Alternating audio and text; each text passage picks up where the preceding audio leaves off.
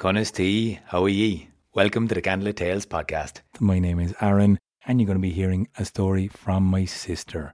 We are on episode 171 of the Candle Tales podcast. Thank you so much for listening, and thanks a million for the support, lads. On social media, thumbs up, likes, subscriptions to the YouTube channel, and of course to our Patreon supporters who've gone to Candlelit Tales. No, I always do that. Patreon.com/Candlelit Tales. Thanks a million, lads. It means a load. So listen, we're going to be telling the story of the Cailleach of Loughcrew. Strap in, have a cup of tea, chill about, whatever you want to do. This is one of our Mythic Places stories coming at you. Surika, tell us a story, will you? Loughcrew and the Cailleach.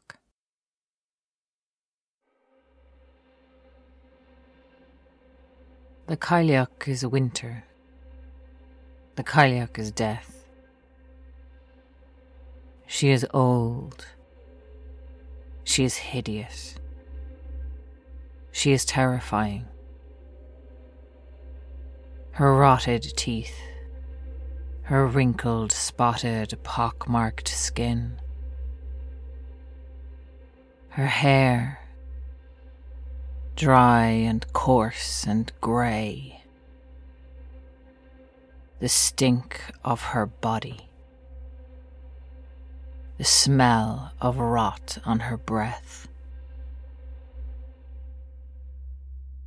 Her smile that shows her teeth, all crooked and tumbled and rotted, with gaps in them, like an ill-tended graveyard where stones have been knocked and let fall asunder.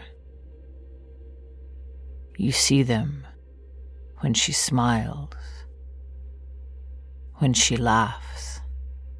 She often laughs. As horrifying as she is, there's nothing without her.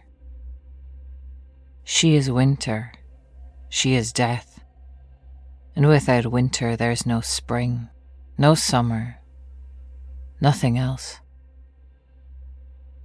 And she has gifts.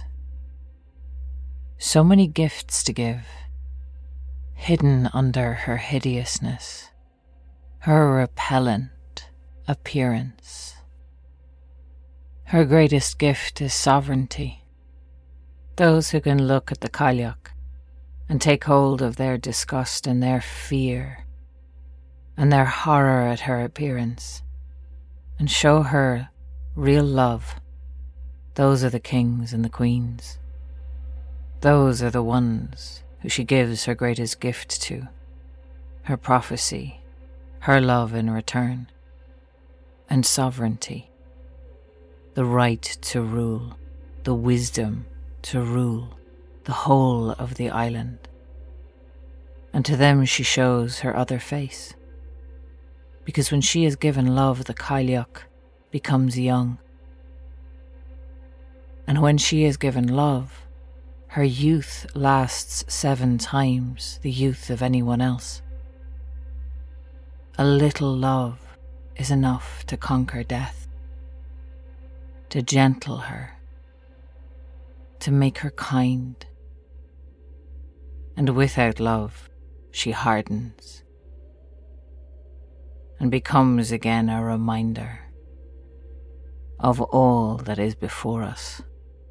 The decay of the body, the rot of the flesh, the way that we will wither, no matter how we cling to youth and beauty. We will wither and age and fail and die as surely as winter follows summer and summer follows winter. There was a time when they say that the Cailleach, she wanted to perform a ritual. What power she would get from this ritual, I do not know. Perhaps it would be youth without love, without need for anyone else. Perhaps a different kind of power. Perhaps she saw the summers were becoming too hot and too strong, and it was balance she was reaching for. Whatever the power she sought, the ritual was hard. For this ritual, she had to gather certain stones, and she had to leap from one hilltop to another a mile distant, and she had to place the stones that she carried in her apron and leap again before taking a breath. And 4 times she had to make this leap. And as the Cailleach made her first leap, she landed on Carnbane, and she placed her stones there, the stones she carried, the stones she'd carved, and the people who came after called them cairns, but they were not cairns, they were the stones of the Cailleach. And as she gathered her strength and leapt again, something rose up against her.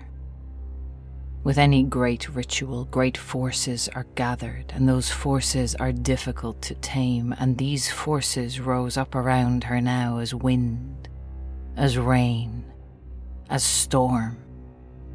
And so when she leapt again, the leap was hard, the wind buffeting her, trying to drive her off course, but the Cailleach was strong. And so she landed again. She landed. A mile away from where she started, she dropped the stones. And before taking a breath, without taking a pause, she gathered all the strength in her body and she leapt again, and the wind howled at her, clawing her back, and the rain drove at her, buffeting her hair, her face. Her thin skin raked by flecks of ice, and she landed again. And she made her final leap, baring her iron teeth into the wind, raising her voice in a shriek against the shriek of the storm. And the wind blew, and the hail drove, and the Cailleach slipped. She tripped. She fell. The stones tumbled out of her apron, and her iron teeth, her iron bones of winter felt as brittle as chalk, and as she fell they cracked on the stones, and they shattered and they broke, and the Cailleach's neck was twisted, and she fell to her death. And her stones lay scattered.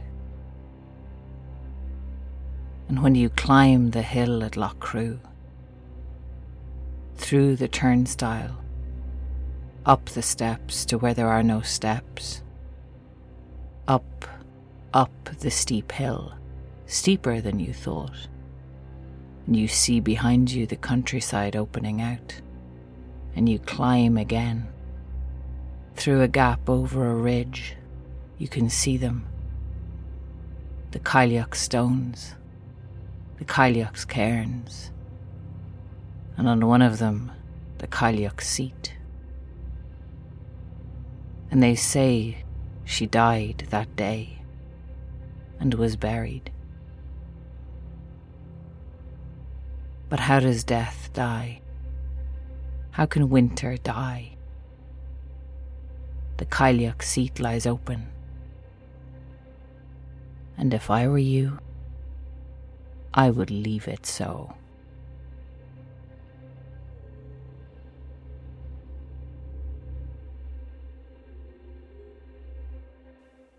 This podcast was produced and edited by Oisín Ryan. You can find out more about us on our website, candlelittales.ie.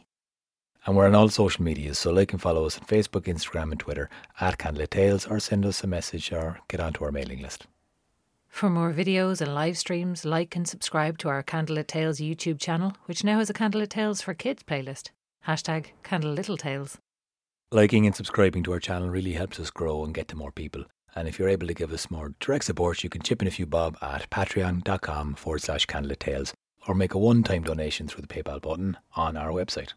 We also do really like to hear back from you with your questions and requests, so please feel free to contact us directly or leave your question in the comments section below, because what we really want to do is get these stories out there, share them with as many people as possible, so anything you can do to help, we really appreciate.